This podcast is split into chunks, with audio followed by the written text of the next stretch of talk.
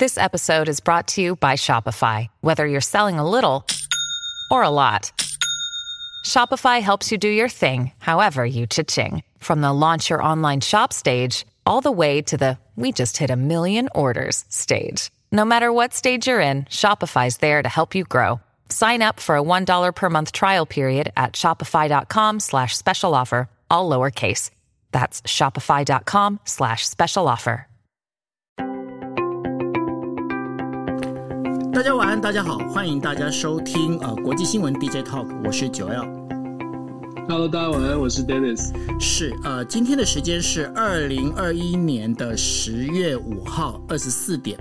在我们要准备谈我们的国际新闻 DJ Talk 的时候呢，之前我想要先跟大家讲一件事情哦，这我必须要很严正的，就对于呃联合报的一篇报道里头啊，我要把这拿出来，要跟大家好好的要仔细的讲，尤其对于联合报这样的一个报道啊，我本人对这件事情是要呃，就是有时。百分之百的一个谴责哦，为什么要谴责的原因？最主要的原因是因为呢，这是一则报道，美台国防工业会议呢将在十呃，就是十号到十二号在维吉尼亚举行。那那时候呢，他在文章里面最第一版的文章里头，他写到了哈，他写到了国民党的那个国民党主席朱立伦指派。哦，对不起哦，我要跟大家强调指派哦，哈，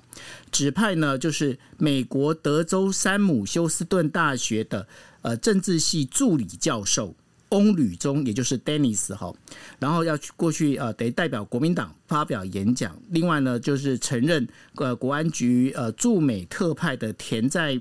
麦，那是念麦嘛，也也将代表就是国民党出席哦，为会议的语坛人。当我看到这篇文这篇文章的时候，我第一个问题，我先问 Dennis，我说：“Dennis，你是国民党党员吗？”然后 Dennis 他回答我说：“他并不是。”那并不是的时候，我必须要讲，媒体在做这件事情的时候，用词要非常精准。如果不是国民党的党员，何以用“指派”两个字？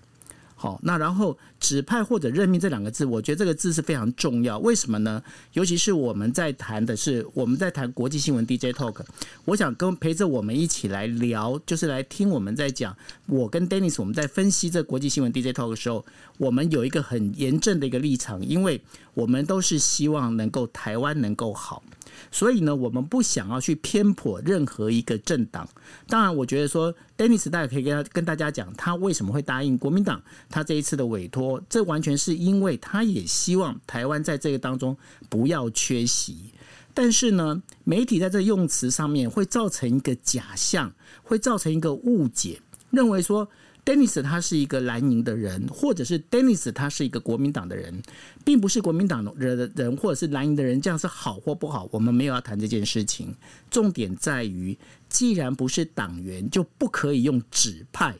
我觉得呢，不管这是从那个政党的这边直接传达过的新闻稿，或者这是就是呃记者本身的一个误会，都要注意的一件事情。一个学者，还有包括一个记者。他本身都不应该被这样的一个状况，被这样的一个呃，就是偏颇的这样的一个字眼，然后呢，造成我们一个伤害。那这一点的话，我必须要代表国际新闻 DJ Talk，我们团队总共有三个三个成员里头，我们必须要提出一个很严正的一个抗议，这件事情是不对的。那至于呃整个细节的详细内容，我想先请 Dennis 来跟大家讲一下。Dennis，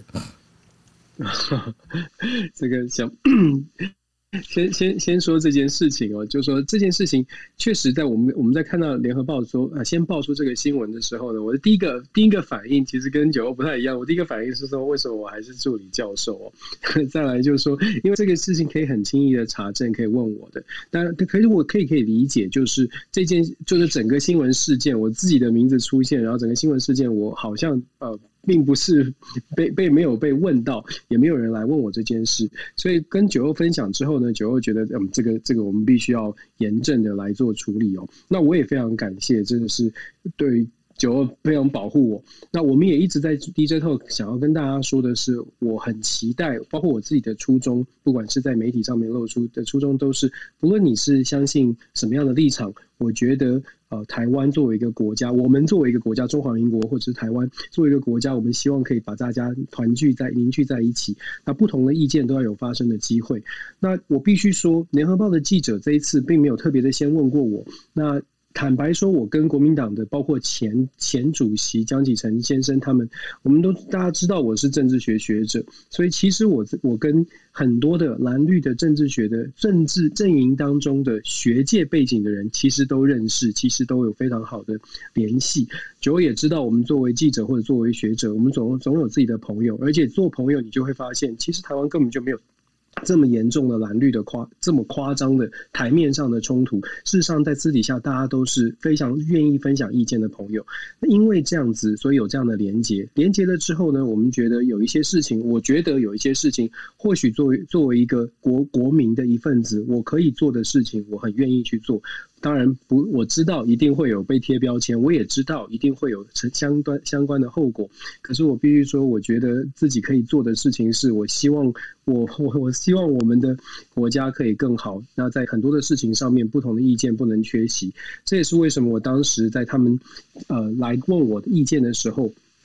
我会说好，那我愿意试试看，所以是这样的一个背景哦。那至于说媒体他们这样的写法呢，后来媒体有有问我，那大家可以上网去看，现在媒体有做一些这样的更正。那我也不是说哦一一定自己很重要，我还是要强调，我一点都不重要。如果不是 DJ Talk，如果不是因为有 Podcast，坦白说，大家应该不知道 Dennis 是 Dennis 是谁吧？也就是说，我一直都抱持的态度是，我很期待作为一个国民，我该做什么事情。做在我自己的角度上面，该做什么事情，尽可能的为我相信的国家，让我为为我所所所爱的这个国家做一点点事情。我想我的初衷是这样啦。那我知道九二想要保护我，然后我也非常感谢。我刚刚还是传讯给九二说，呀，原来被保护的感觉是这样了。对，谢谢。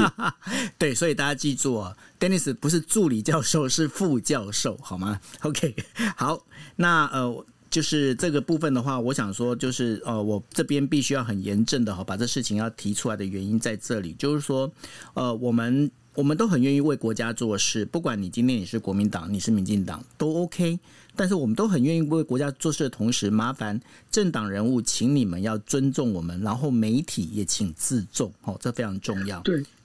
觉得我想要补充一下，我觉得这次是媒体的输出比较多，因为其实两党都对我蛮尊重的。我必须我必须很坦诚的跟大家说，因为我在过去在政治学界里面，我跟蓝绿的阵营都非常的友友好，而且我也不不讳言的说，其实这一次的过程当中，我没有我没有在政治人物这边得到或或就是感受到任何不愉快，就像我以前曾经参与的主甚至主持的。绿营的会议一样，我也不我也不曾感受到不愉快。这这这就我必须要，我因为讲的非常的清楚，是我。热爱这个国家的所有的人，不管你的意见是怎么样，因为我热爱的是台湾的民主，中华民国的民主，所以我也希望把这种想法可以传递出来给大家。不论不论你怎么看待我，我还是一样的爱着大家。这我这样讲好像很恶心，可是可是我真的觉得，我真的觉得，就是台湾真的蓝绿太久了吧？大家可以好好的看待。我觉得我们在国际新闻 DJ 后，有的时候也讲的很激动，就觉得说为什么我们不国家站在一起？就是这种心吧。所以还是对啊，希望大家可以了解。对，呃，因为刚刚发生这事情，这其实大概在两三个小时之前嘛，哈。然后呢，就包括我还有呃我们的制作人，其实我们就开始就发了讯息，把告诉很很多就是呃国民党那边的朋友，然后跟他们讲有这样的状况。后来查了半天之后，才发现这个的确是媒体当中错用字错用字遣词啊错误比较大，哈，这个是媒体自己要检讨的。OK，好。那我们就正式进入我们的主题哦。那我先跟大家简单报一下，就是我们这一次要讲的五则新闻。第一则新闻呢，其实就是要跟大家讲潘朵拉文件揭秘。那俄国的总统普丁啊，那他本身好像藏钱在摩洛哥、摩纳哥，到底怎么一回事？待会跟大家说。另外的话，我想上个星期大家都已经听过了哦，就是德国的政权有牙买加的一个模式以及红绿灯模式，到底现在的状况是怎么样？待会跟大家。对不起，跟大家跟大大家做分析哦。那另外的话，还有就是呃，美国贸易代表戴奇呢，他在讲话，呃就是有谈了，希望能够拉近美中之间的关系。可是呢，这个。中方现在目前好像没有什么回应。那另外的话，我们在知道的是，日本的首相岸田文雄他重新组阁，而且他现在内政外交两头忙。这当中他到底在忙什么？待会分析给大家听。另外的话，我想大家昨天都已经发现了哈，脸书大宕机。在这大宕机的同时，另外那个日本的防长。就是应该是说他们的防卫大臣哦，然后刚好跟呃日本的有一个非常知名的一个 YouTube 网红见面，然后聊了有关这个整个防卫计划这件事情惹来争议，到底怎么一回事？那会跟大家来把这故事都说清楚。OK，好，那我们就来先谈我们第一则新闻。第一则新闻呢是潘朵拉的文件呢揭秘了吼。那根据国际调查记者联盟。ICICIJ 他公布有一个叫做潘朵拉文件的调查报告，里面显示哦，有许多国家政府的领导人还有元元首呢，他们在境外藏匿了非常多的一个资产。那当中呢，还包括了就是俄罗斯的总统普丁啊，盛传他的情妇克里沃洛吉克呢，在摩纳哥的一个豪宅里头哦。那根据这里面的话，这这次这一份爆料的这个潘朵拉文件里头啊，它是根据全球金融服务系统里面取得总共一千一百九十万份的文件，然后呢，找到了有一些世界领导人，甚至还有包括 So Bank 的老板哦等等这些名人，还有运动员他们的财务操作。那这边显示就是说，在二零零三年的时候，摩纳哥蒙地卡罗有个豪华赌场附近的一间豪宅呢，以三百一十万美金。然后被当时年纪只有二十八岁，现在是四十六岁的克里沃的呃克里沃诺吉克然后买进来哦。然后据说这一这个就是这位女士呢，她好像是跟呃俄国总总统普丁是有一些关系。对于这一份文件，Dennis 你怎么来看？其实这个潘朵拉的文件、秘密文件，它引发了蛮大的争议，是因为它跨越了很多的国啊，有很多的政要都在其中。那其实它里面隐藏的一个呃，当然传递出来的讯息是，原来有钱人有很多地方跟很多的方式可以藏钱。可是它背后也有一个一点一点点的这个意思是说，现在的这个金融所谓的境外资金，而且金融管制的这个规则呢，其实是很薄弱的。也就是说，其实是很松散的。那我们如果记得，如果我不知道九欧你还记不记得前就是之前拜登才在讲说要境外课税，很多的企业还有很多的这个全球税税负的问题，在国内可能抓不到的部分，他要透过全球的来查税。那现在这个潘朵拉盒子爆料，我觉得很有趣的时间点，就是就在就在民主党现在也在强调要要加税，而且要增加企业或者是在在抓这个要改善金融监管机制，尤其是税务的部分。然后这个潘朵拉的盒潘朵拉文件就出现了，然后出现之后呢，其中又有很多的不很多的很多的细节，其实它发生在美国。那有人就在分析，就讲说潘朵拉的文件事实上，呃，间接。的证明了，美国有一些州的一些相关的法律，事实上非常适合境外的资金，有着秘密账户留存在美国。所以在这样的情况之下，我觉得潘朵拉文件，当然一方面是反映出世界各国的政要可能在各自的国家都会遇到一些问题。我们看到捷克，我们看到普丁，普丁大概问题比较小啦，因为普丁，我们昨天我们看到。呃，这个这个最近这个潘朵拉文件出现之后，俄国的媒体事实上是非常的低调，不难想象，就是俄国的媒体是低调处理的，在各国的政高调吧。也不能高调，对，就基本上不能高调。我所以你可以看出来，虽然是潘朵拉的文件，可是在各国遇到的状况不太一样。像在俄罗斯，我相信对普丁的冲击相对是有限的。可是，在其他的民主国家，譬如说捷克，就跳出来就讲说这个是政治攻击哦，这是抹黑。所以在各国的影响程度不同。可是以更宏观的角度来看的话，我觉得这倒这有可能成为另外一个呃一个证据，就说像拜登政府或者其他民主国家。本来就在积极的要查所谓的海外账户，呃，一直希望可以透过这种方式，也可以增加一些国家收入的这些国家，更有机会可以利用这个一案件来要求国内立法，或者是要求国际的合作。我们一起来查税吧，我们一起来查这些不法吧，它有更大的合理性去唤起国际合作，来把钱找回来。我觉得这后续是蛮值得观察的，尤其是呃，像拜登政府啦。像是其他的曾经有想过要把海外的税收拿回来的这些国家，我觉得后续应该会有一些动作。除了政治调查之外，至少美国政府已经说得很清楚了，他要展开全面的调查，关于潘朵拉文件当中有涉及美国的部分。所谓的全面调查，到底是针对个人，还是针对未来的境外的课税的部分？我觉得这可能会双管齐下哦。那尤其是境外课税，因为拜登现在很缺钱嘛，所以我觉得接下来美国可能会在海外税呃税负的部分会抓得更紧一点。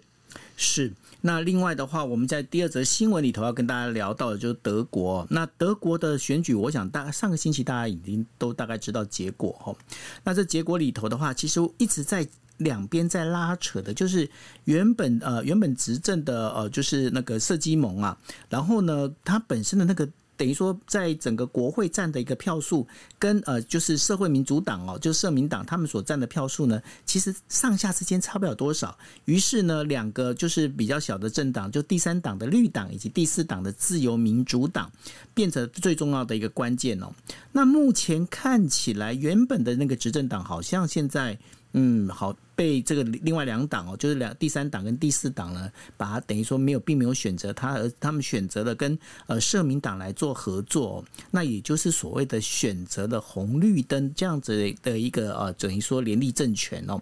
那走这样的一个政权里头啊，大概它会发生的影响是什么呢？最重要的原因是因为过去由呃梅克所主导的这个德国的整个政治里头啊，它本身的确在请中的这个呃。项目上面感觉上好像是比较亲中的哈，那未来的状况里面会不会造成，就是说德国对于中国的态度有一些改变呢？Dennis？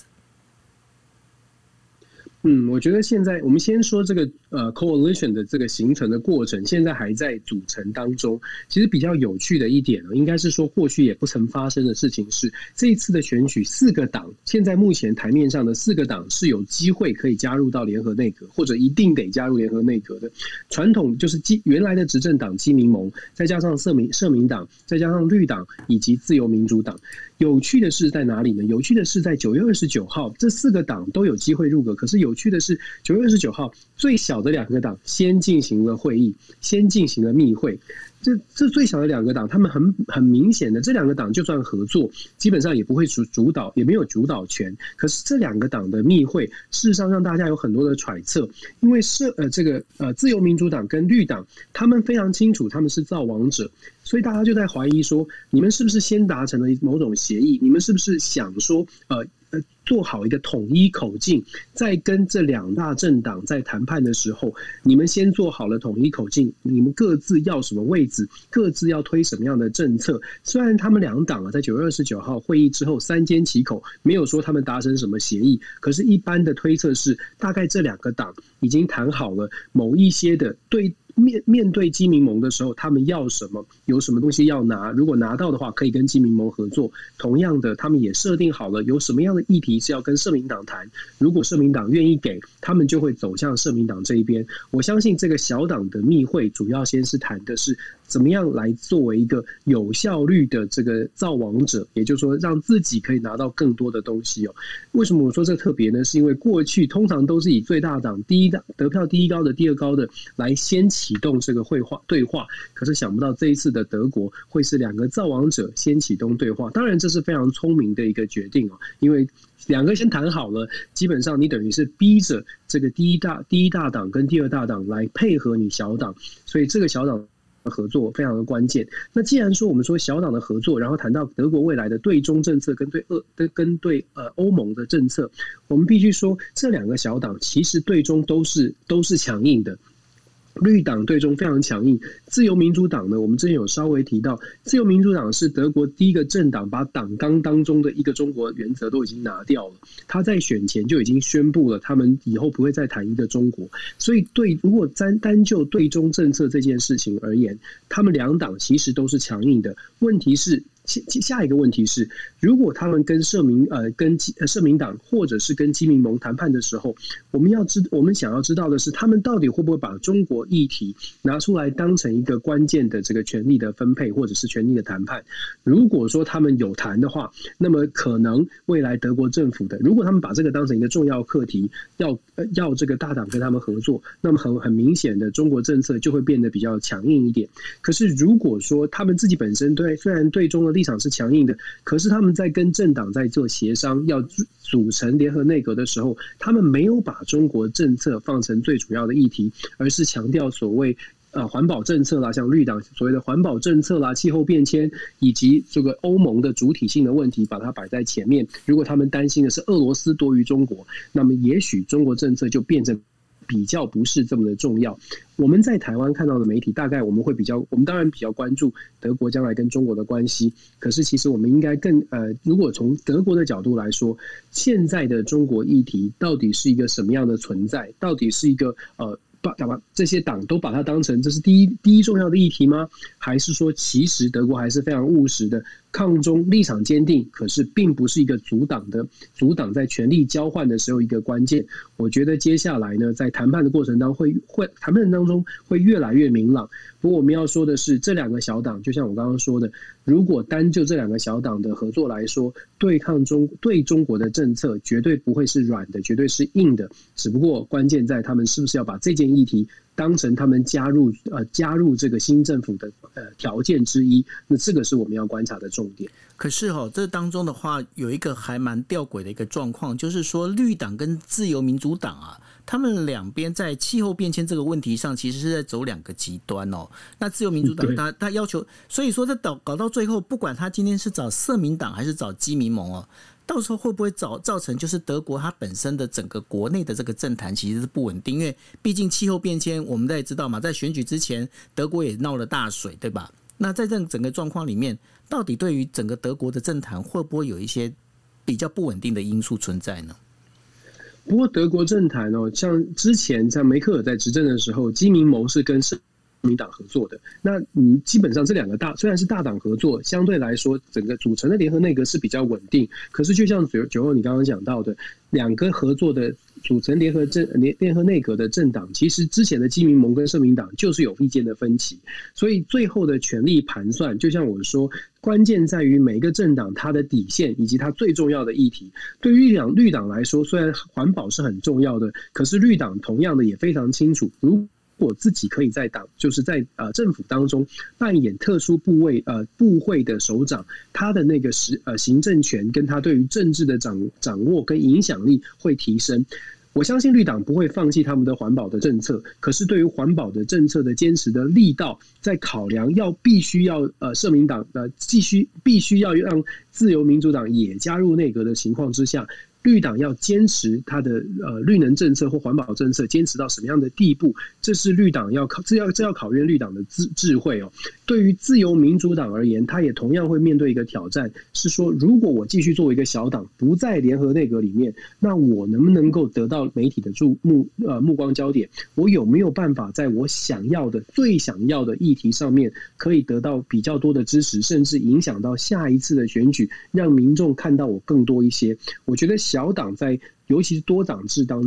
中，小党的角色就是，尤其在初期还没有变成最大党的时候，他要力争上游的关键在于选择对的议题，选择让自己可以被看见、提高能见度的话题。那取舍之间一定会有一些风险。我们可以举英国的例子为例哦，英国之前的这个呃联合内阁，他就这个这个这个呃，他就变成了这个呃呃呃。让小党就是加入联合内阁的小党呢，反而受到了冲击，因为他可能被迫就做出一些妥协，让这个小党的政策，让小党的政策，他虽然加入了内内阁，他想的是我们加入内阁之后可能会得到比较多的支持，可是民众反而问他说：“那你背弃了你的理念，你只为了位置，这样对吗？”所以小党它的风险在这里哦，加入了内阁，感觉起来有了位置，可是。背弃了自己原来很坚持、很强硬的态度，这个时候基础的选民可能会流失。或许会增加一些中间选民，可是中间选民在选举当中有的时候不见得投给你，虽然喜欢开始比较喜欢你，但不见得投给你。在基本盘跟扩大扩大这个支持的这个取舍当中，这是小党最大的风险。那可是问题是，呃，现在看起来哦，德国如果要有一个新的要组成新的政府。呃，小党是不能不可或缺的，所以最后就看这些党呢，把权力跟位置如何的分配了。是，那德国他们在做这些事情，等于说还在组那个联合内阁的这个状况里头啊。那欧盟的成员国呢，他们呃这个领袖呢，总算他是可以见面了哈。那见面其实呢，最近欧盟他们也有很多事情要谈，包括什么？包括法国他主张呢，需要能够成立一个就是欧洲军。那欧洲军，那这当中的话，当然欧盟对于中国以及对于美国这样的两大强权，他的那个站在这是怎么样的一个角度，怎么样的立场，要不要一致对外？这非常重要。那另外的话，当然法国最近跟呃，因为法国跟英国之间啊，有关那个渔权的问题，就是渔业权的问题啊，经常有一些纷争。那然后呢，法国他现在是不满哦，他的渔业权受损了。那受损之后呢，他预告他将要施压着英国，让他能够遵守这样的一个条约。感觉上欧洲最近好像事情纷争不断。Dennis 为什么会有这样的一个状况？然后接下来该怎么做呢？法国跟英国之间的冲突，大概跟之前美英澳的这个签约是绝对有关系的。一定有。我们知道法国当然完全的联动哦。我们说，呃，法法国在对于美国跟呃美国跟澳洲都是用撤回大使，当然现在把大使送回美国了。对于美国跟澳洲有撤回大使的一个大动作，可是对英国为什么没有做出大动作？因为对英国法对。法国而言，跟英国的关系是每天要交流的。撤回大使其实也是呃，没，这是完全就是象征性意义，所以他没有做。没有做的原因，就像我说的，法国跟英国之间的沟通跟交流是每天编的是日常的形式，因为双方就隔着海峡，有太多的议题是连接在一起，不像是澳洲跟美国，你三可能是一两个月才才交流一次，当然可能更频繁一些，但是不像是像像英国跟法国之间的关系。那现在呢，法国等于是延续的现呃，在美英澳的是这个合约这个奥奥奥库斯事件之后。对于英国的不满的情绪，现在找到了一些呃一些出口吧，有一些议题上面，在渔权的问题上面，在能源油管运输的部分。找到了一些重点哦，就是说呃，要跟要表达对英国的不满。法国跟英国之间的关系现在确实在关系上面是比较紧张的。到目前为止，尤其是法国的呃马克龙看起来，马克龙看起来对于呃 Boris Johnson 有非常多的非常多的意见。其实本来就有意见，只不过在美英澳之后更加的严重哦。我我这边想要补充，因为我刚刚一。时忘记 Nick Clegg，就是我刚刚一直在讲说联合内阁小党小党如果加入联合内阁，虽然好像得到了位置，也得到了发挥的机会，可是它的风险是可能会失去它的基本盘。英国的前联合政府的 Nick Clegg 就是副首相，呃，自由民主党的 Nick Clegg，他加入了他加入了英国的尼呃这个联合这内阁，所以对自民党的。自由民主党最大的伤害就是他背弃了他原来的政策，其中有一个在对年轻人很重要的，就是他 Nick Clegg 其实，在选举当中他讲说要自这个学大学学费，大学免学费或低学费，结果想不到他加入了政党，加入了这个联合内阁，这个联合内阁其实是提高了学费哦，光是这一点就让他流失了非常多喜欢他的年轻选民，所以我们用这个呃，刚刚没有因为一直一时一时语塞，讲不出那个名字。在这边做补充，对，这跟英法也有关系。OK，好，那我们接下来谈完欧洲之后呢，我们来谈一下美国。然后呢，美国的那个等于说贸易代表戴琪呢，他已经有发表一个就是一个谈话哈，他希望能够拉近美中的这个整个一个贸易谈判的这样的一个进程哦。但是呢，因为呃中国刚好现在大家如果知道的话，中国它现在刚好是国庆连假。那虽然说呃中国新华社呢也把那个戴琪的他的演说呢已经已经在呃他们中国国内呢已经有一些等于说已经刊载了，但是中国政府到目前并没有任何的一个回应。那这个好像，因为戴琪他本身，他现在好像讲说他已经在跟刘鹤有在谈了。那你觉得说，现在美中之间这个贸易谈判这个关系，会呃跟过去的那个川普时代的状况的话，会有所改变吗？然后会有更往前走一步的可能性吗？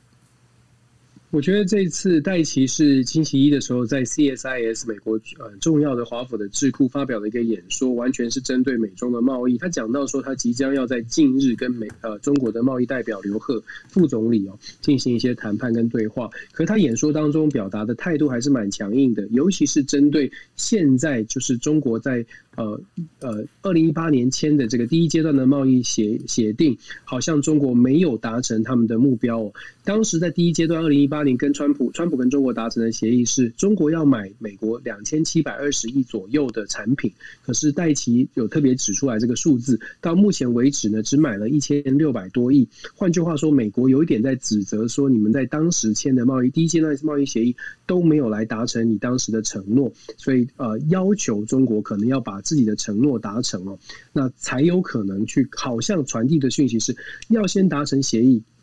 先达成你的承诺，我们才来考虑是不是要结，就要提高，就把这个关税，目前这个呃针对性的关税来把它移除。可是中国当然是呃看起来没有打算要，没有打算要特别正面的回应哦。那我们必须说，为什么戴奇在中贸易的态度上面表达的蛮强硬的呢？其实我觉得有时候我觉得蛮无奈的，就是拜登政府上台之后啊，一直在强调说，哎，要两党合作，要做共和党和民主党大家的总统一起往前。可是大家会发现，美国的呃两党的极端的政治是越来越严重，并没有变得比较好，甚至变得变得变本加厉。现在的拜登在贸易上面完全没有办法向中国低头，或者。在整个的中中美之间的紧张的情势当中，想要松手，想要松开一点点，都有可能面临共和党在背后随时准备开炮，随时准备说你拜登就是就是对中国软弱。从贸易代表戴琪的发言当中，你可以看得出来，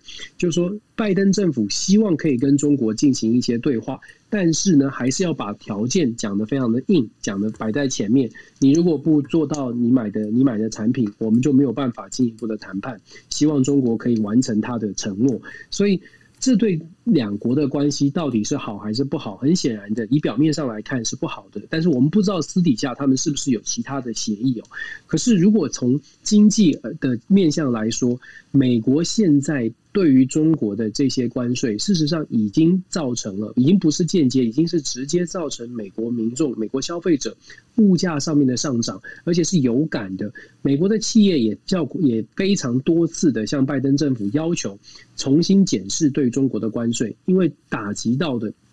包括研究也显示，打击到的真的伤害的不是中国的企业，而是美国的消费者。这也是为什么，其实拜登政府来自得到来自美国两种势力的压力。第一个是企业家，企业家希望关税赶快做赶快做处理，至少美中之间要恢复对话，再把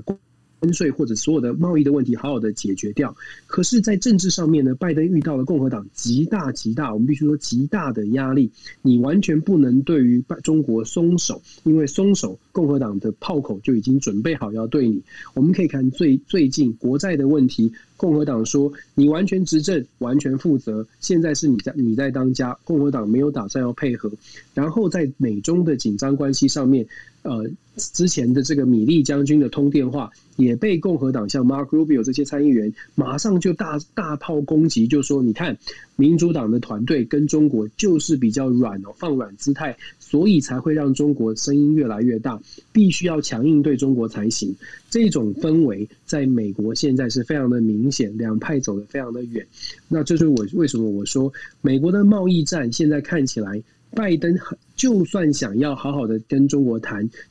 是在政治的压力上，压力之下，拜登恐怕在台面上，至少在台面上，他的说话还是要很强硬。只不过台面下我们看不见的部分，是不是有讯息沟通的管道？这个就这个就要考验拜登政府的处事的智慧了。那我相信很快的，应该是很快哦，在接下来这几个月，尤其是在这一两个礼拜，戴奇跟刘贺的对话之后，应该会有一个比较清楚的、比较清楚的方向，因为。如果对话，就必须要谈成一些东西，谈成一些，至少要有一些 statement。从这个 statement 里面，我们可以再来观察，到底是往和缓的方向，还是美国会继续坚持下去。所以这样看起来的话，当时川普所设的这一些关税的壁垒，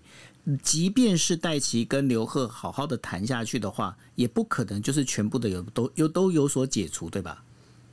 很难呢、欸。我觉得现在美国的状况真的是，至少我们看到的，共和党完全是准备好就是要开炮，嗯，就是准备好你弹回来之后，我要来开工，我要来开骂。所以我觉得现在，除非拜登真的是挺住这个压力，问题是拜登现在在很多的议题上，其实我我们一直在讲，挺不住，对吧？他很难，他昨天已经自己开炮了。他昨天就已经说，跟针对国债的问题，拜登在记者会上就直接点名了，就是共和党的这个大党边挡住的这个麦麦肯奈尔，就直接就是就是他挡住了这个美国的国债。而且你你其实，在美国的历史上哦，第一，美国历史上没有真正发生美国倒债的危机，到目前为止没有没有真的发生过。嗯那也之前有很接近过，但是就算接近，大概也没有也不曾有美国的总统自己。出来开记者会说，我现在没有保证我们美国撑得住。他昨天就讲说，没有保证美国真的有办法可以过这一关。意思是说，呃，就是在共和党的这个这个阻挠之下，民主党呢看起来也没有办法用通过法案的方式来让国债可以。可以在八十月十八号非常靠近了。十月十八号到十八十月十八号，美国就真的财政部一毛钱都没有在办法付挤出来去付国债的这些利息，也就是要 default，就是要倒债。那拜登说，现在我们没有没有保证，我们十月十八号真的可以再再找到解决之道。其实这有点夸张了，因为其实拜登是可以的。嗯，拜登要做的话，他可以做到，他可以用 reconciliation，用调节的方式。当然，这不是最理想的方式。而且，如果采取了这一招，也就是用简单多数五十一票在参议院五十一票就硬推过关的话，把债务上限打开的话，这一招用下去呢是猛药，可以过。可是这一招用下去，那就真的完。就是毒药，因为它就会变成民主党真的要完全负责了。接下来的美国的所有的债务、债留子孙，或者是所有的条件，都会压在呃拜登的身上。民主党其实也不想这样子，因为这对二零二二年还这会变成共和党这个是打打到底的议题了。嗯，OK。好，那谈完美国之后啊，我们要来谈日本。那大家知道，就日本的呃，就新首相岸田文雄呢，在十月四号的时候上任了。那当然了，他的整个一个呃，就是内阁里面呢，他基本上。老实讲，就是非常的岸田文雄。为什么讲岸田文雄呢？因为呢，他本身在做的事情里面，就跟他的个性一样，做的是非常的四平八稳。他这四平八稳里面代表什么？除了有原本的，包括了就是呃，我们在讲的麻生派、细田派，也就是安倍晋三所代表的细田派，麻生太郎所代表的麻生派，还有呢，他本身的岸田派之外呢，他甚至呢，去把二阶派。二阶派本来已经不打算说，我有人会入阁哦，那没想到呢，岸田文雄自己打电话去要了两位二二二阶派的一个等于说参议员呃议员。对不起，是议员哦，然后整个要入阁哦，整个就像这样进来之后，而且呢，在于男呃等于说男女比例上面，他又比菅义伟来得好一些，但是也是因为这样的一个四平八稳的一个做法里头啊，使得那个安倍晋三其实对这整个一个人事其实有一点不满。为什么有点不满呢？那因为呢，本来安倍晋三希望担任的，就是因为在整个日本政坛里面哦，就是在政党。这两个地方里头，党的话最主要能够决政决定人事的就是干事长，也就是三 A 里头的甘利明。那另外的话，在镇里头，除了首相之外，另一个可以掌握整个人事的，其实就在官房长官。那原本安倍呢是主义他原他自己最大的一个亲信哦，就是呃迪森田光一呢能够来去担任官房长官。后来呢？因为岸田认为，就是说，如果这样的话，好像显得整个安倍色彩太过于浓厚，于是没有采用就是迪生田光一担任官房长官这样的一个提案哦。那像整个照这整个这样下来之后呢，就会再发现一件事情，就是说。岸田文雄他到底这个内阁到底想要做什么？吼，那我想说跟大家讲一下，他呃一上任之后，他宣布了一件事情，基本上跌破了所有这个日本媒体的眼睛，是什么事情呢？就是他决定是呃日本参议呃众议院选举呢是在这个月底哦，十月呃十月三十号。原本所有的媒体都认为不应该是选这一天，为什么？因为呢，十月三十号刚好就是呃，我们在讲集团体要开会的时候，也就是说，在决战的这一天里头，刚好日本首相也就是岸田文雄，他将不会在国内，他必须要去啊、对，去参加集团体的这样的一个会议哦。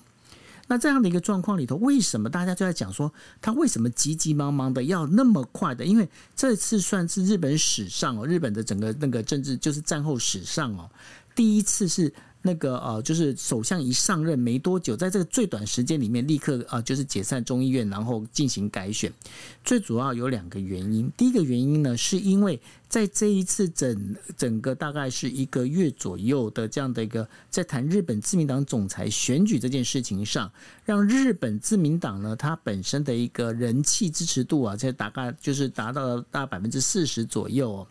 那另外的话，还有一点就是说，岸田文雄希望能够打铁趁热，也就是说，他这一次的整个人的人事布局里头啊，最主要的话，他的布局是在于呢，在于在做一件。事情是在做所谓的选举布局哦，因为大家在想说，哎，岸田文雄他号称现在是呃日本第一百任的呃就是首相，但是呢，这一百任首相当众议院选完之后，必须要再重新要再选一次首相，那所以呢，在那时候的话，也许在人事布局上又必须要做一些改变哦，所以在整个一个状况里头，就造成了哎。大家就看了哦，岸田岸田文雄他本身所这样的一个人事布局里头，好像没有太大的新意，那也就造成了就是在朝日新闻哦，他在呃就是根据就是四号五号的一个就是全国的这样的舆论呃是舆论调查里头啊，他就发现一件事情。那岸田文雄的内阁支持率啊，只达到百分之四十五，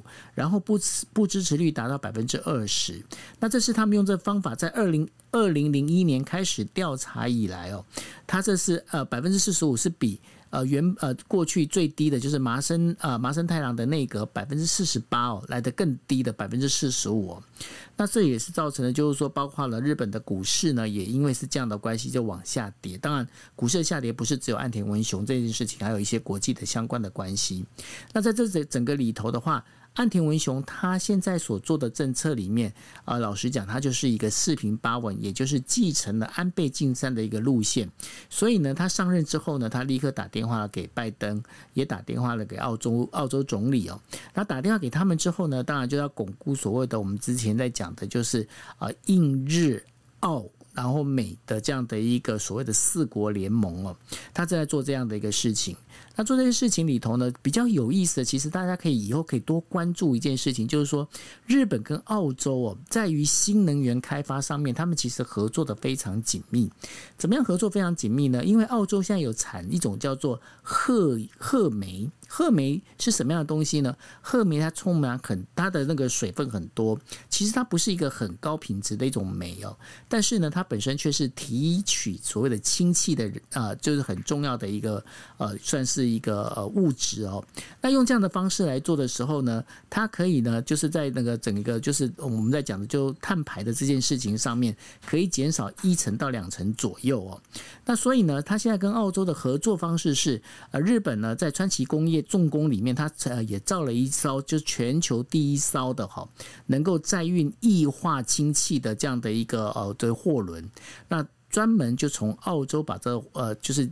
做好的这个提炼出来的这个氢气液化之后呢，再到日本。也就是说，日本他们现在在争取，他们在做一些所谓的新能源开发的时候，它不是只有单纯只做电能，或者是呃，不管是用风力，或者是用呃太阳能板，他们现在还在做一件事情，就是说，他们把目标呢放在很多跟氢燃料有关的这样的一个相关的一个基础建设上。那对于岸岸田文雄他目前的这样一个做法，美国是怎么样来看岸田文雄这个政权的呢？Dennis？我觉得美国现在对岸田文雄 听得到吗？听得到。我觉得美国现在对岸田文雄还是在一个观望的态度哦，因为岸田文雄基本上我们都知道，自民党会维持呃原来的路线，亲美亲美的路线，这个当然没有变。如果从外交政治的角度来看，可是岸田其实跟我觉得呃岸田他自己呢，至少他表达出来的是，在安倍后安倍时代，是不是要延续安倍经济学？刚刚你有谈到说安倍经济学，事实上安倍经济学在过去这段时间确实是帮助日本的经济，等于说复苏很重要。尤其在零八年之后，整个走出经济的谷底，走出了萧条。安倍的经济学基本上是一个小政府，就是一个量化宽松，有点类似量化宽松的概念。可是这样的一个政策，安倍经济学，它其实它背后也带来的比较多的挑战，是在于从呃所谓的分配的问题，财富分配。所得的差距的拉大，呃，这个这个差距拉大，然后再加上日本本来就有的老年化、少子化、老年化的问题，这些都是社会经济的问题。岸田他自己过去从政以来就曾经多次的表示，日本需要认真的来思考分配的问题哦。所以如果说岸田觉得分配是一个重要的问题，那么。它的基本概念就跟安倍经济学时代有一点不太一样了，因为安倍基本上还是一个小政府的大，就是刺激刺激成长的一个方式。可是分配呢，就会更多的国家国家力量介入。如果要真的做到所得重分配或者社会公平正义多一点，把呃。所得平均拉大的很严重的问题，把它缩小的话，岸田文雄他手上的权力可能会需要更大一点，而且他可能会需要做更多的经更多的政策上面的介入，来去呃来去改变日日本现在的社会经济的发展。那就跟安倍的情况有点不太一样了，会不会变成让人家觉得，哎，你好像跟安倍有点唱反调？那如果说。要延续安倍经济学，又可能没有办法达到岸田他自己所说的日本要调整一下社会的整个社会经济的结构。所以，到底安倍安到底岸田是想要走自己的路，真的进入到岸田的时代，还是说，诶延续安倍的？毕竟安倍帮他很多嘛，所以还是要延续安倍的路线。我觉得这是安这这是岸田文雄可能要去思考的。尤其在刚刚上任之初，我觉得也许刚上任的时候会延续安倍路线。确保了各派系的稳定，大家不会觉得好像很很很混乱。如果岸田能够执政的稳定一点，执政的久一点，尤其是这一次的大选，如果岸田可以确保自自民党拿到更多的席次，或许岸田手上的底气也会比较足一点，去做一些比较大的改革。否则的话，我我否则啊，如果没有办法有很多的支持，那么我们会看到。或许会看到岸田延续安倍的路线，不论在经济上还是过去的外交政治上面，大概都会稍微延续，取决在他的他能够掌控的，他觉得自己的实力够不够稳稳固。呃，我们当然是期待了，期待。为什么我会说期待？因为我觉得日本的老年化跟日本的这个少子化，还有整个经济的经济的这个所得收入的不不平均哦。都是台湾也可以去参考的。其实我觉得常我常常觉得台湾可以看日本，也可以看韩国，因为我们有非常类似的政治文化，我们也我们也也有蛮类似的发展的路径。虽然这这几年有点有一点不不太一样，可是因为我们遇到的问题很类似，他山之石可以攻错。我常常觉得我们应该多看看岸田，或者是多看看啊韩国的菅义伟，他们的政策真的可以让我们台湾政府或者政治人物一起来思考。韩国是文在寅的，对对对，文在寅。哎，我刚刚讲谁？你讲菅义伟，我想说他什么时候他什么时候跑到 跑到韩国去了？不过不过我要讲错，不过我要讲一个我要讲一个小八卦。日本有个媒体哦，他们在这等于说他做历呃历任首相的一个调查里头啊，你知道他们调查一个状况，他我我不晓得这个这个当中这到。调查到底有没有他这个吊诡之处哦？但是呢，他们在调查就是说，凡是戴眼镜的首相，他的那个政权都会比较短。那所以呢，我有看到，我有看到。对，那然后害我看了这新闻之后，我在想说，我是不是眼睛要去做镭射？他有两个条件，他说戴眼镜跟早田早稻田早稻田大学对。那然后呢？就如果这两个条件结在一起的话，就很惨。对，那然后因为岸田本身，我们在之前有讲过嘛，因为岸田想要考东大，一直考不上啊，所以他就上了早稻田哦，然后都会戴眼镜，所以他的政权到底能不能撑下去，真的不知道哦。那如果是按照这种所谓的八卦来讲的话，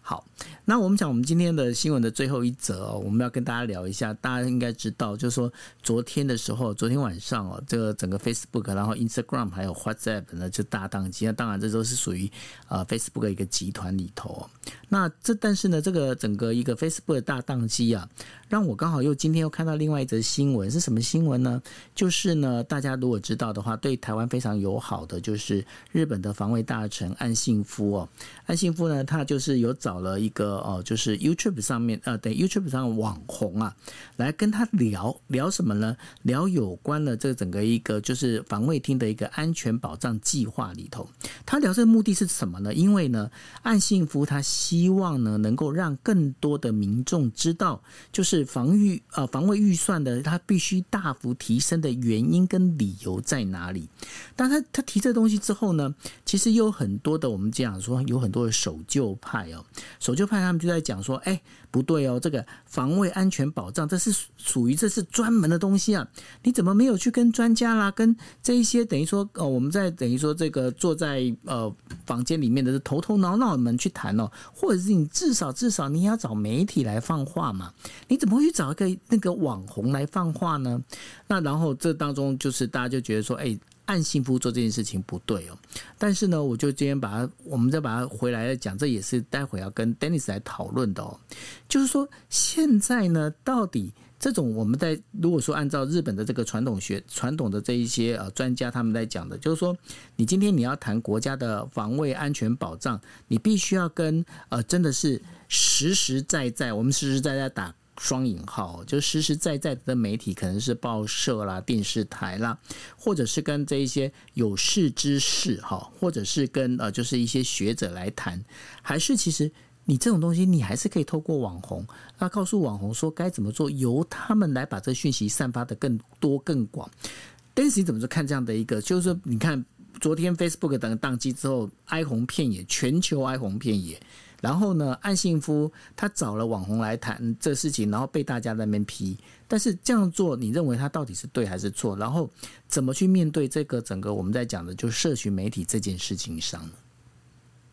嗯，我觉得社群网络时代啊，真的改变了政治的宣传跟政治的行为。那网红政治学其实是最近嘛，就说这几年已经越来越重要，因为它的影响力确实变大。因为大家越来越不看电视嘛，大家很多的政治资讯，从研究来看哦，大部分的人呢，尤其是年轻的世代，大部分人取取得政治资讯，所谓的政治资讯是包括了新闻，包括了政治人物的所有的消息。都不是来自于传统的媒体，都是来自于网络网络上面的一些呃频道，YouTube 的频道，或者是脸书，或者是 Instagram，所以这些资讯的传播管道就变成比过去的传统的媒体来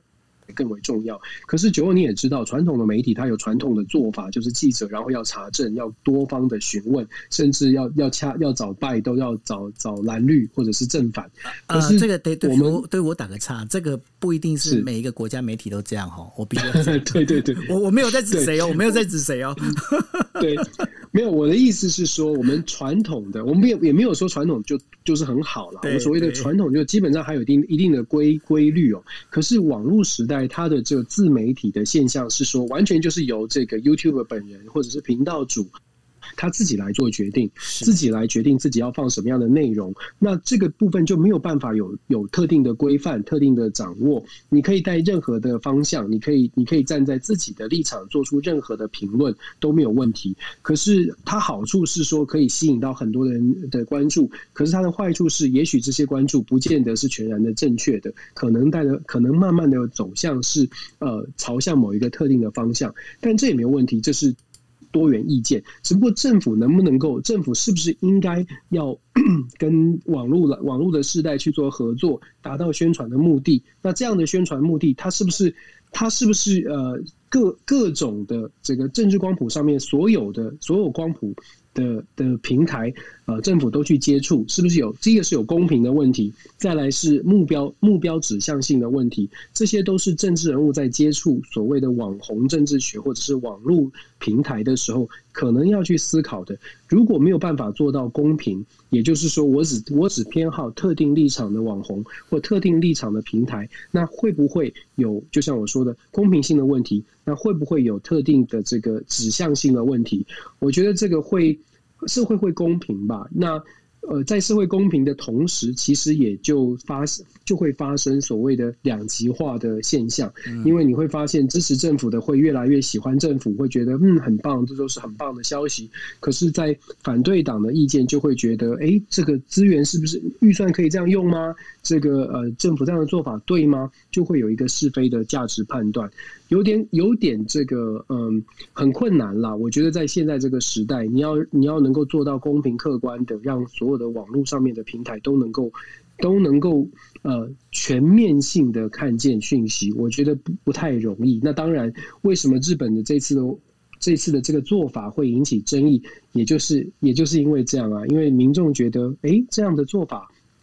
会不会只报喜不报忧？会不会呃政府呃选定的人，也许我也许不是我喜欢的人呢、啊？或者也许我就是不喜欢他的平台，那我看不见资讯怎么办？或者是我觉得他讲的不对怎么办？我有没有特定的机制来做出一些反应？我觉得这就是这就我这是我们在我们现在所处的时代一个很大的问题。那如果真的要改善的话，就像我在嗯在很多地方有都有说到，真的要改善，其实要从人民自己开始做起，就是我们自自己的媒体试读，就我们在我们做这个平台，其实就是希望跟大家分享，然后大家一起来变成更有、更具有媒体试读的公民。你可以喜欢 DJ Talk 的论述，你可以不喜欢，但是我们很期待大家听各种的意见，然后做出自己的判断。我觉得这是这个是呃很关键的，尤其在这样的时代。对，那这个也是呢。我为什么我们今天把这一题放在最后的一个最主要原因哦？我想说，我们在做头尾呼应，也就是说，呃，在整个我们希望大家来听国际新闻 DJ Talk 的时候呢，能够了解到，我们是把这一个我们看到的这些讯息，我们用我们。有部分是我们用叙述，但是我们有部分我们用评论的方式哦。我们把这些事情讲给大家听之后，没有要大家就你们一定要接受我们告诉你们的这些讯息。我们只是把这个当成一个引子，当成一个点，然后希望呢，你可以多去找。能够去找到呢，你认为对的一个方向，跟你认为对的这样的一个讯息，这也就是我们在讲说媒体试读一个非常重要的一个概念哦。我经常跟呃，就是很多朋友在聊的时候，我会讲的一件事情，就是说，其实你要看一个，你看一个物体，你看到有光，它一定有影，那只是说你要去描描述是它的影还是它的光。那这部分的话，不管你在描述的是光或者是影。因为基本上，如果这光跟影没有搭配在一起的话，就不能成形哦，不能成这个东西物体的一个形。所以呢，光跟影都很重要。那只是说你要从哪个角度去呃去描述。那今天